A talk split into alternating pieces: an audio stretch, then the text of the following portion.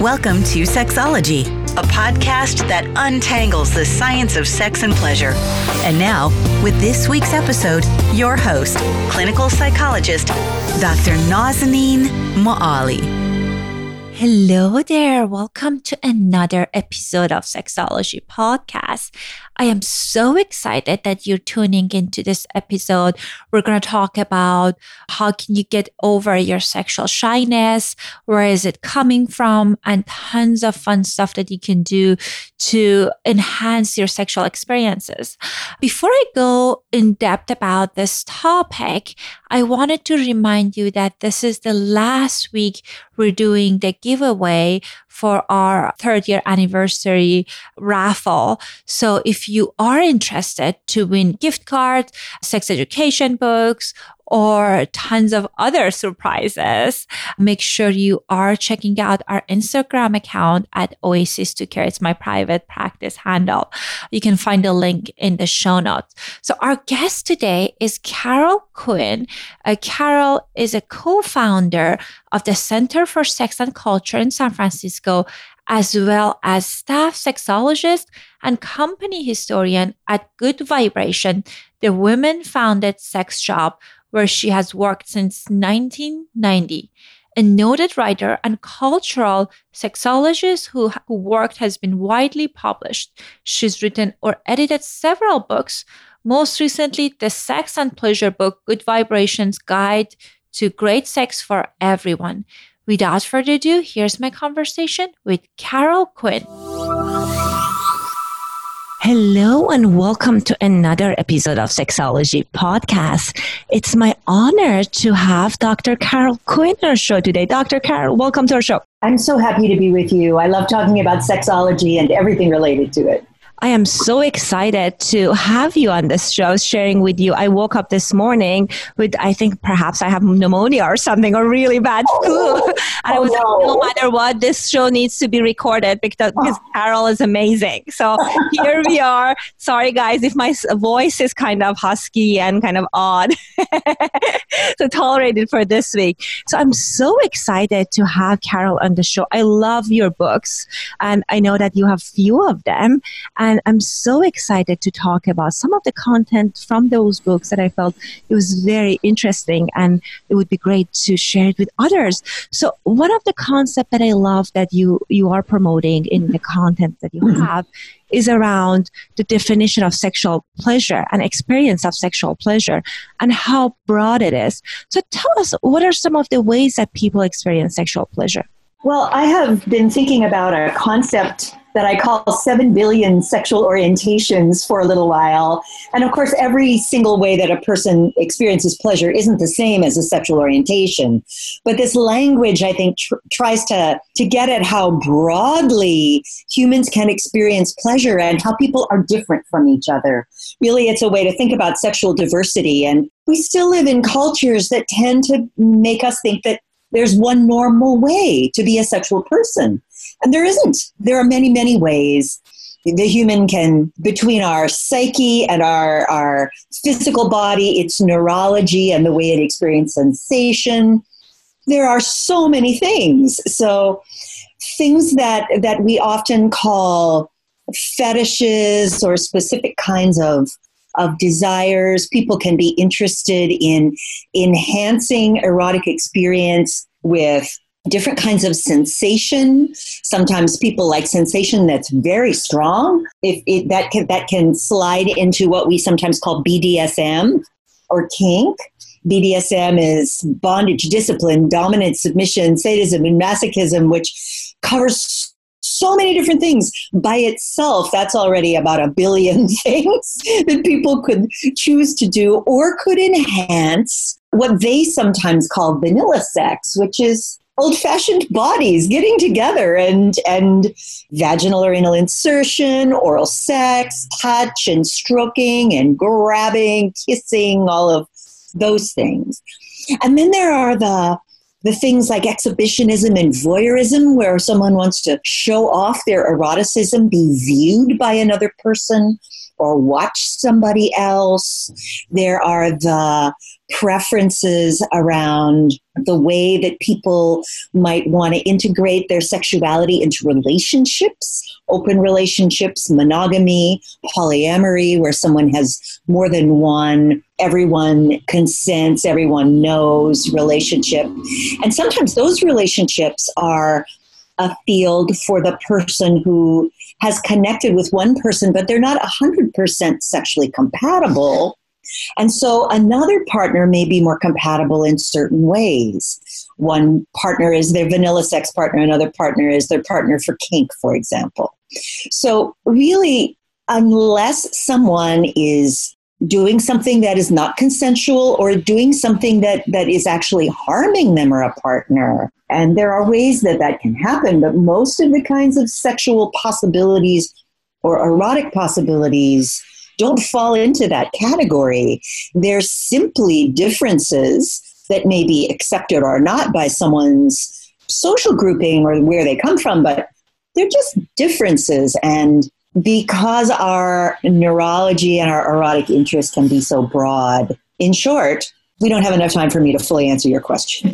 I love that. I love when you were talking about all this different many of the things that people find pleasurable and it can be a form of sexual expression and sexual pleasure.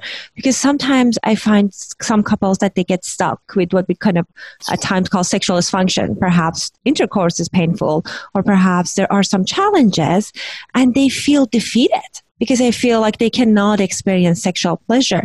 But hearing from all these wonderful options that you mentioned, maybe right now this area is something you want to work on, but there are other ways for us to experience pleasure and receive and give pleasure. When I was learning about sexology in the first place, I came to San Francisco in the 1980s.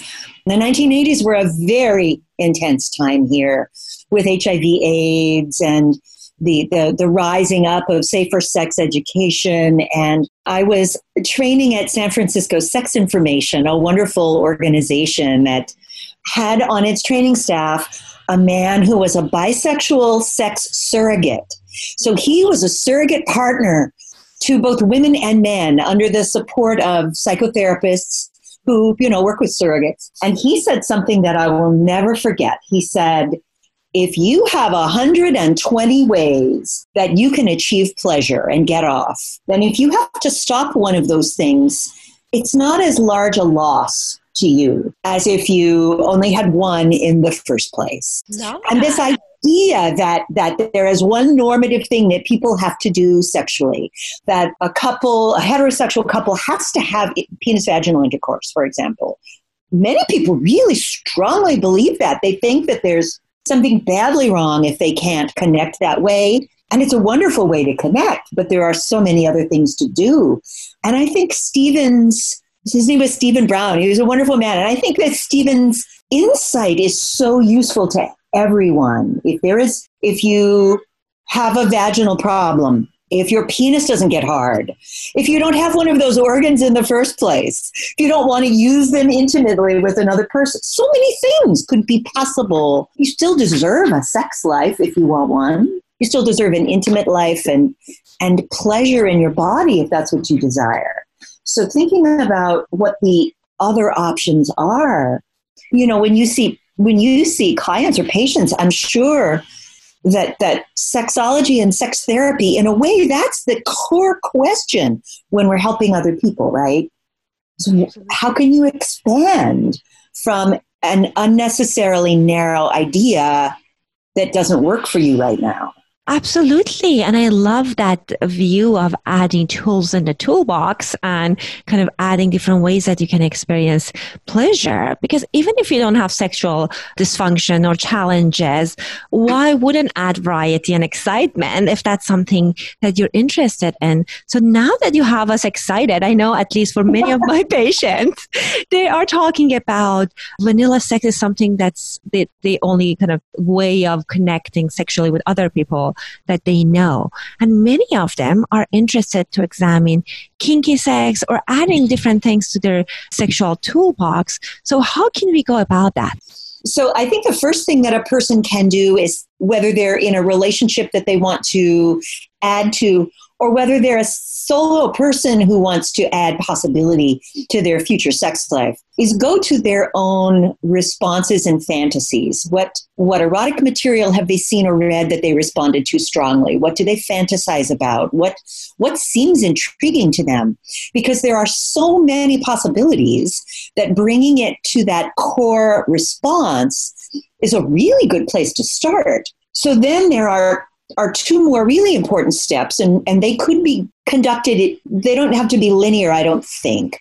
One of them is to speak to their partner if they have one, and to, to, to just start talking about what else, you know, I, I love what we do, or what we do can no longer satisfy us for a variety of reasons. What else can we do? What could we add? What could we substitute? Whatever their need is and desire is and and get their partner to start thinking in this more open way which they may already be doing. Sometimes two partners are fantasizing like crazy and they're afraid to talk to one another about what they're saying and thinking. All of their friends outside drinking wine at night may know all about the fantasy, but their partner might not know. So bring it to your partner if you've got one. And then, or when you're, you know, when you're swiping right, you'll you'll begin to know what to say with a new person that you might be meeting for the first time.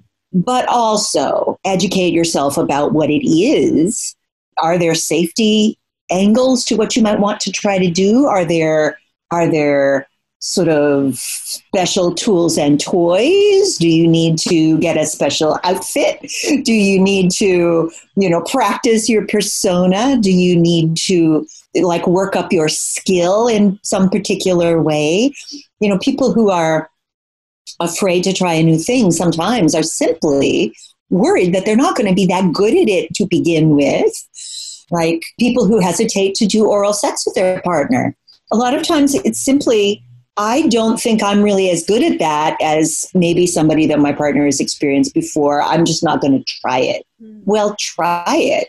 Get your partner to give you feedback and tell you what they like. This idea that there's one way to have sex sort of also goes for trying new things that there's a there's a perfection to it. There's a way there's a way it must be done and if you're afraid that you don't know what that is, that can just stop you. And I think that those pieces, learning either from classes, from books, from informational videos, every kind of sex thing in the world is on the internet now. We, we can't always go to those places and say, well, this person knows everything about it because anybody can go on the internet if they've got the right setup, right? But but adding layers of information helps you evaluate each layer. And then you feel like you learn more about sex than you already knew. And that in and of itself is empowering. Getting to the point where you can speak to your partner, very empowering. It's intimacy building. And finally, if people are not sure about how to how to negotiate what it is they're going to do. Person one wants to do these things. Person two wants to do these things. The three list exercise, I think, is fantastic. It's really easy. A piece of paper, right? Yes, no, maybe. Actually, yes, maybe, no is a better way to do it. To put the maybe in the middle between yes and no, where it often lives anyway, right? And to write down everything that's that's desired that maybe you would like to do that are your limits that you don't want to do. Because when people have not had their boundaries respected, or if they even don't know for sure what their own boundaries are, it can make it more difficult in the future to risk and to, to explore. So if you're in a place where you can establish all of that and get get respect and comfort and and a person working with you, not against you, then you have the best context You've talked to yourself and admitted to yourself what you like and desire.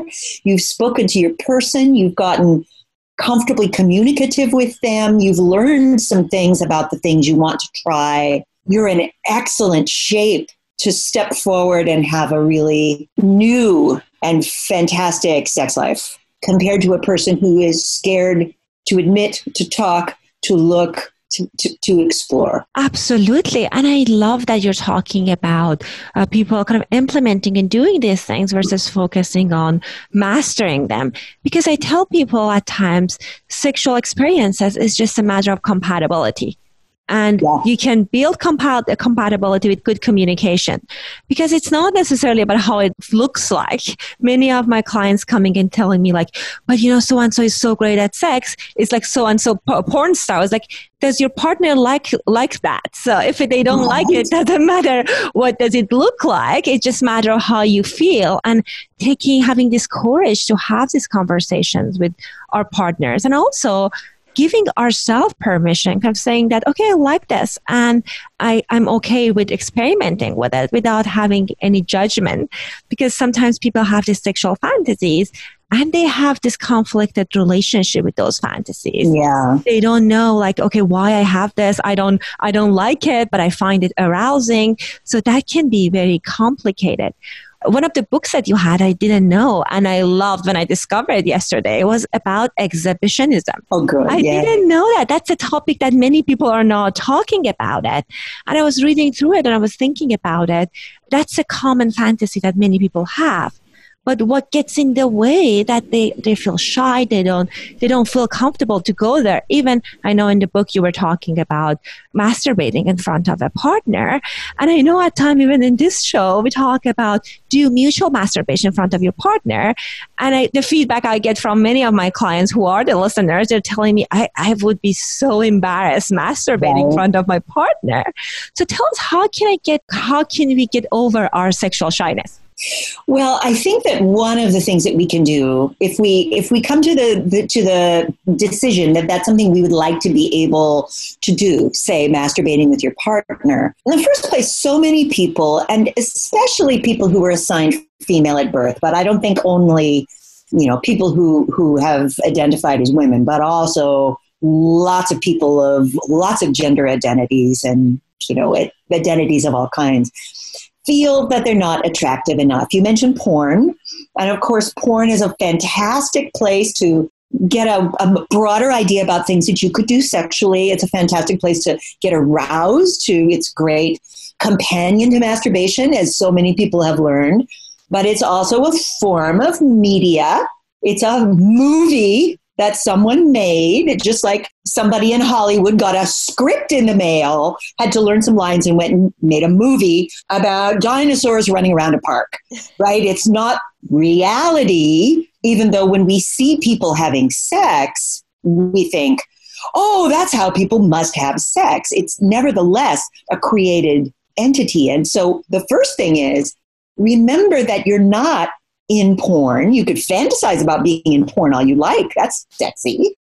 But porn and what these folks do on a date or with their partner might be different sexual acts or with different enthusiasms. So there's that.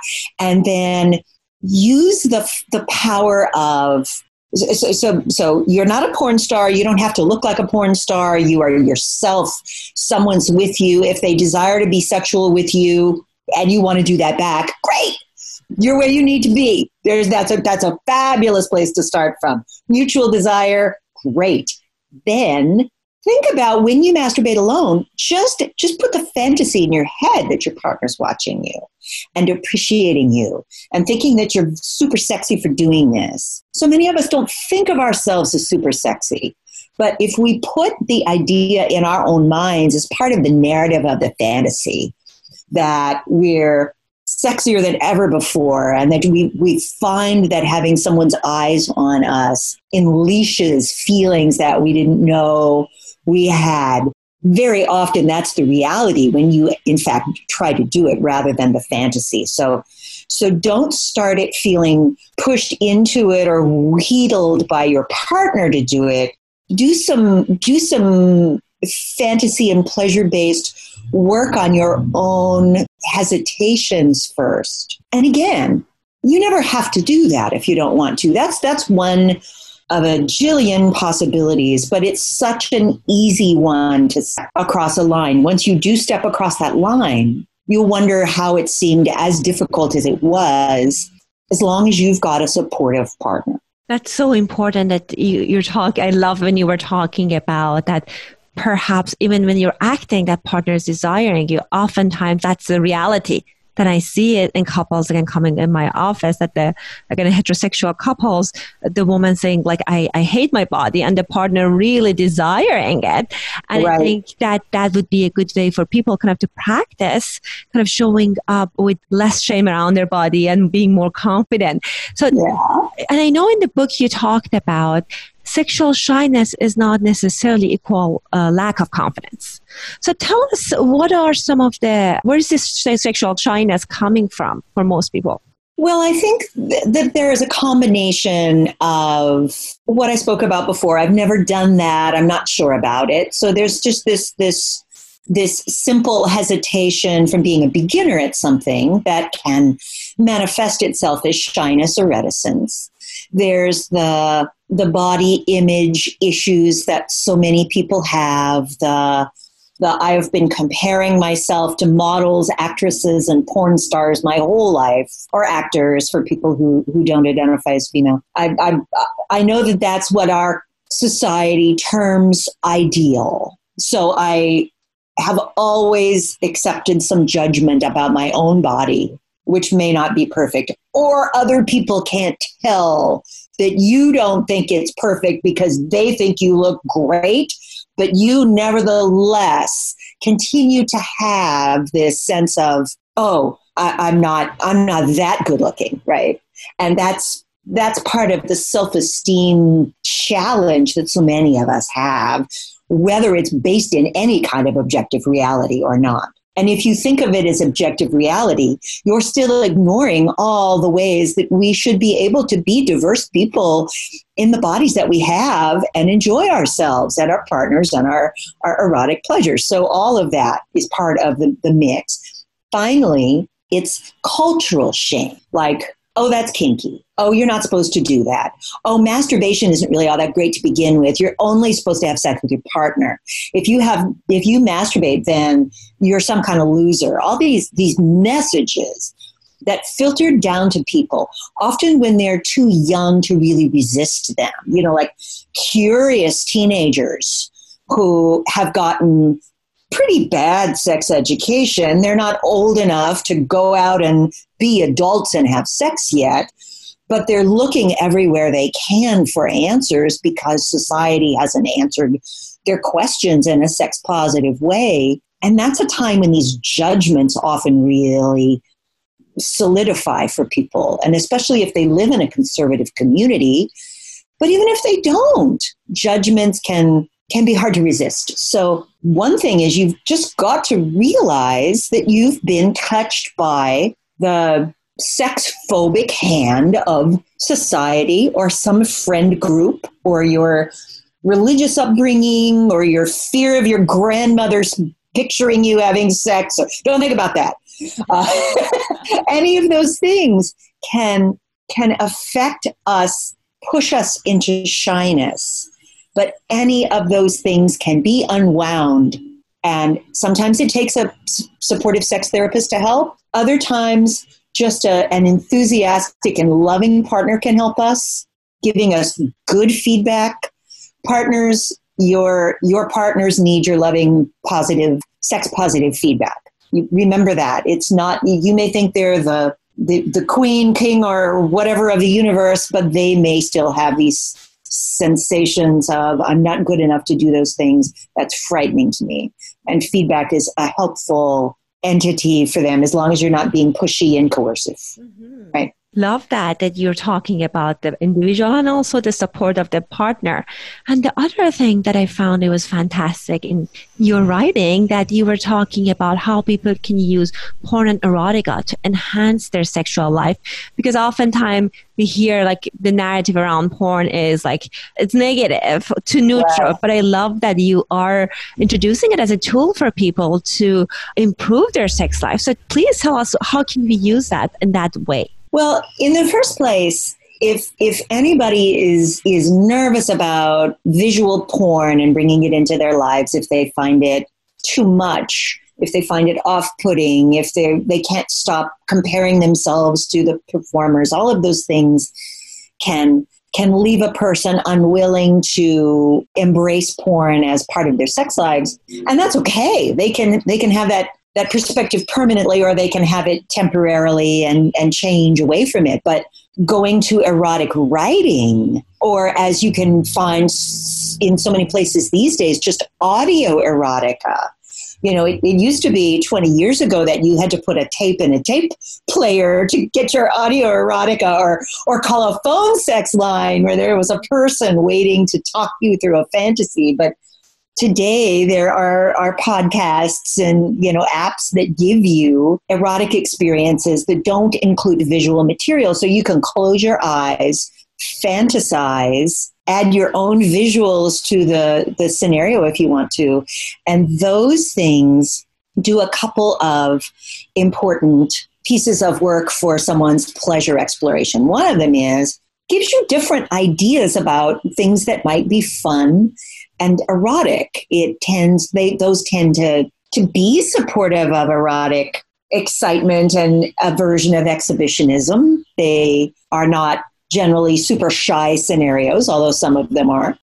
And that lets you think outside your box, so to speak. And it also lets you increasingly normalize the idea of erotic fantasy, erotic language, communicating more clearly about erotic situations because if you're reading, listening, watching, those always give you a template. For example, if you want to start to talk erotically with your partner, your partner says, Talk dirty to me. Ooh, that would be so exciting. And you're like, What do I say? I don't know what to say. I mean, you know, a few dirty words, fine, but then how do you put them into a sentence? I think the easiest thing to do is have a favorite erotic story and just narrate that to your partner.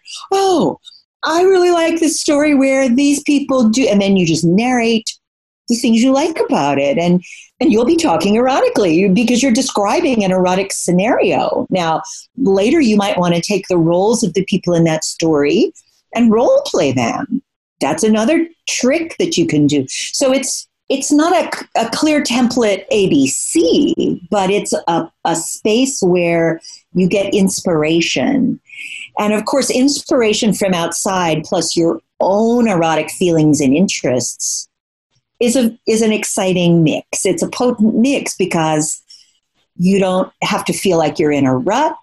You can even use that outside inspiration as a, a kind of a cloak if you're still too shy to say what you really find erotic and and use that more erotic language as a way to generate more comfort less shyness well, I love that you were talking about different way that people can consume erotica and porn. It's interesting. Historically, I've, I've been exposed to porn. I watch visual porn. And during recent years, I discovered audio and it's absolutely erotica. Like you it's. I love that. But I think audio one is such a different experience. Yeah. I feel it plants seeds for people's creativity and gives you the kind of a more kind of space, kind of like to be sexual and also examine your eroticism and bring it in with the partner. I love it. I feel like that maybe it's my experience as a woman that I like it more. And again, the more I listen to it, the more I like it. At the beginning, I was like, okay, this is a little bit boring because it's not as stimulating as like getting visually exposed to things. But now I love it. I think it's fascinating. And I also think that it gives it gives you different different levels of, of ways to engage because obviously you're hearing somebody else, somebody else's experience or story. So there's a layer of well, that's not me, that's them. I'm just checking it out, I'm listening to them. And then there's the layer of I'm imagining myself and my partner in this scenario, or my favorite porn performer, or my favorite singer. I, any, it could be anyone. I mean, there's, there's a, you know, there's some, some discussion within consent culture of, of not being too creepy about this. Like, don't, don't you and your partner necessarily choose your bridesmaid from the wedding and, and, and utilize her as your fantasy person because then when you have brunch with her, it might feel a little different than it used to feel.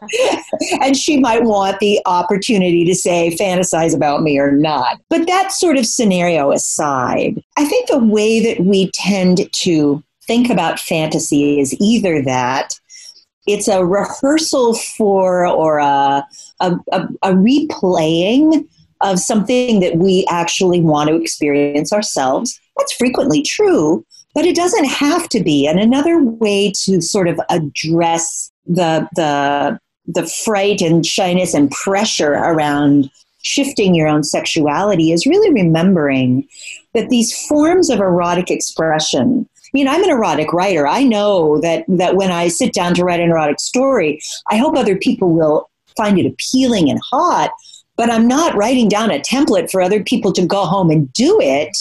That's a whole other level. You know, I'm not writing an instruction manual. I'm writing an inspirational and fictional project. And so people need to remember that fantasy lives in their mind. They can share it between minds with their partner. It has many physical implications if it arouses you or if you act it out. But you don't have to do any of that. You can fantasize about the aliens coming and taking you away in their spaceship and having an alien orgy with you. And aside from those few people who swear that really happened to them, and I that's above my pay grade. I don't know whether that's right or not. you can fantasize about that for your whole life and never encounter an alien orgy that you have to decide how to respond to. You can utilize the ideas for what they give you as far as erotic inspiration and arousal is concerned. And then you could have vanilla sex with your partner, and they may never know that you're having sex with the aliens while you're engaging in loving intercourse with them. You know, it's a cliche to say our brain is the biggest sex organ, but it is true in every way because not only is our brain and its chemicals completely implicit in how aroused we can get, it's also where orgasm happens. So we we need to respect our erotic mind. We really do. And if we don't feel like we've exercised those muscles yet, it's like going to the gym for the first time in the new year. You just start with what you can and what's comfortable. You don't hurt yourself. You don't go too far. You you stay comfortable and gradually your wings stretch and you get curious about other things. That's how it works. And you can stop wherever you need to stop. It isn't this it isn't the situation where you okay, by you, you think hard about what we're saying today, and by June you can masturbate in front of your partner. Great. That doesn't mean that on Halloween you have to go to an orgy and masturbate for everybody there. Maybe you live in a big city. Maybe you could, but it's not a linear pathway. You don't have to go swing from the chandelier. You don't have to act out all the porn that's a complete myth. If someone says to you, "Oh, if you were really sex positive, you would mm, do this thing in the porn movie that, that, that I like to watch," that's not what sex positive means. Sex positive means you respect sexuality and you expect respect other people's sexuality. In a nutshell, it doesn't mean you're going to do all the things or else you're hung up. Mm-hmm. That doesn't matter. If you if a person's hung up, they're hung up for a reason. They can always get around it somehow to some degree if they desire to not feel that way anymore. I mean, that's the that's the bottom line with shyness. It's a form of protection, isn't it? You know, clinically, if somebody's so shy they can't talk to other people, they probably want to get some help. As far as sexuality is concerned, going too far outside your own comfort levels often isn't the right way to, to get less shy. Mm-hmm. Respecting your comfort levels, making sure your partners do too, then pushing a little, stretching a little. That's the way to do it. I love that instead of kind of like prematurely deciding I'm going to do this because I don't want to be this person. You are kind of, in, it's an invitation for you to kind of do a version of 1.2 version of what you usually do and kind of like practice that muscle as you, as you mentioned. Or you really want to please your partner and you really push yourself past your limits to please your partner. That in a supportive, careful context, maybe that works, but so often that leaves a person feeling less in control of their sexuality than they were before. And so I just want I want people to take their own space seriously and know that you're not trapped there. There are people there who want to help you with this set of issues, as with other sets of communication and comfort issues in, in the world, but we are we are where we are and we can take steps. But if we jump off the edge of something, we might get hurt when, he, when we hit the bottom. So just just be kind to ourselves in a sexual realm as in other realms. I think that's the, the bottom line. It's not that hard to grasp that. And if you're in a context where other people aren't supporting you and being kind to you either, then start thinking about that. Because there are ways to fix that too, but but you have to you have to take each step. Well, Carol, I, I love this conversation. And as I was sharing with you that I, as I was reading your material, I was like, oh, I want to talk about this and that. But we were toward the end of our time. And I know you have a, and you had a prolific writing career and uh, you do lots of workshops and training. So our listeners are interested to more, learn more about the content that you put and share with us. What would be some of the good place for them to check them out? Well, I have a website, carolqueen.com, and I have been the staff sexologist at Good Vibrations at goodvibes.com and the stores in the Bay Area of California is where mostly I do my work. So either of those places would be online places where they could visit. From goodvibes.com, there's a way to find me and ask questions. And although I never answer them in as speedy a manner as I wish I could because of all the things that I need to do, I love to hear from people and in addition, if people want to find some of my books, they'll find them at goodvibes.com. Exhibitionism for the Shy is the one that we've been talking about the most today. There's also the Sex and Pleasure book, Good Vibrations Guide to Great Sex for Everyone, where I tried to distill all my sexology and all good vibrations institutional knowledge from talking to so many people about sex for all these years. And if people don't know Good Vibrations, it's a it's a women founded set of erotic stores based in San Francisco, but also in the Boston area. We also have the Babeland stores as part of our family. And so there are lots of places in, in different parts of the country where if people have never shopped in person for sexual products, wow, it's a different and, a, and, an exciting experience compared to just going online. Although going online is great too. So all of those possibilities are around for people finding me. And I'm also on Twitter too. I'm on Facebook, but I never go there. On Twitter, I show up sometimes and say a thing or two. Excellent. So uh, we'll leave a link to the show notes to all the URLs of all those wonderful things you shared with us. Thank you so much for being generous with, with your knowledge, with your time. And it was a pleasure to have you on our show a real pleasure. If you want me to come back and talk about something else someday, I would be more than delighted. I would love that. Thank you. Great. I hope you found my conversation with Carol Queen helpful and gave you some information about what you can do to be more spontaneous and courageous in bedroom. If you are looking for ideas, make sure you are downloading the PDF I created. It's on the show notes and 101 way to spice up your relationship. It is divided in three categories on how spontaneous and fun and spicy you want to make things with your partner or yourself. I, I would want you and I invite you to at least try some something slightly above your comfort zone. And you can email me and let me know how it goes. My email is drmoali at Oasis to Care. Thank you so much for listening, and I'll talk to you next week. Thanks for listening to Sexology Podcast. For more great content, visit www.sexologypodcast.com. Please be advised that information presented on this podcast is not a substitute for seeking help from a licensed mental health provider.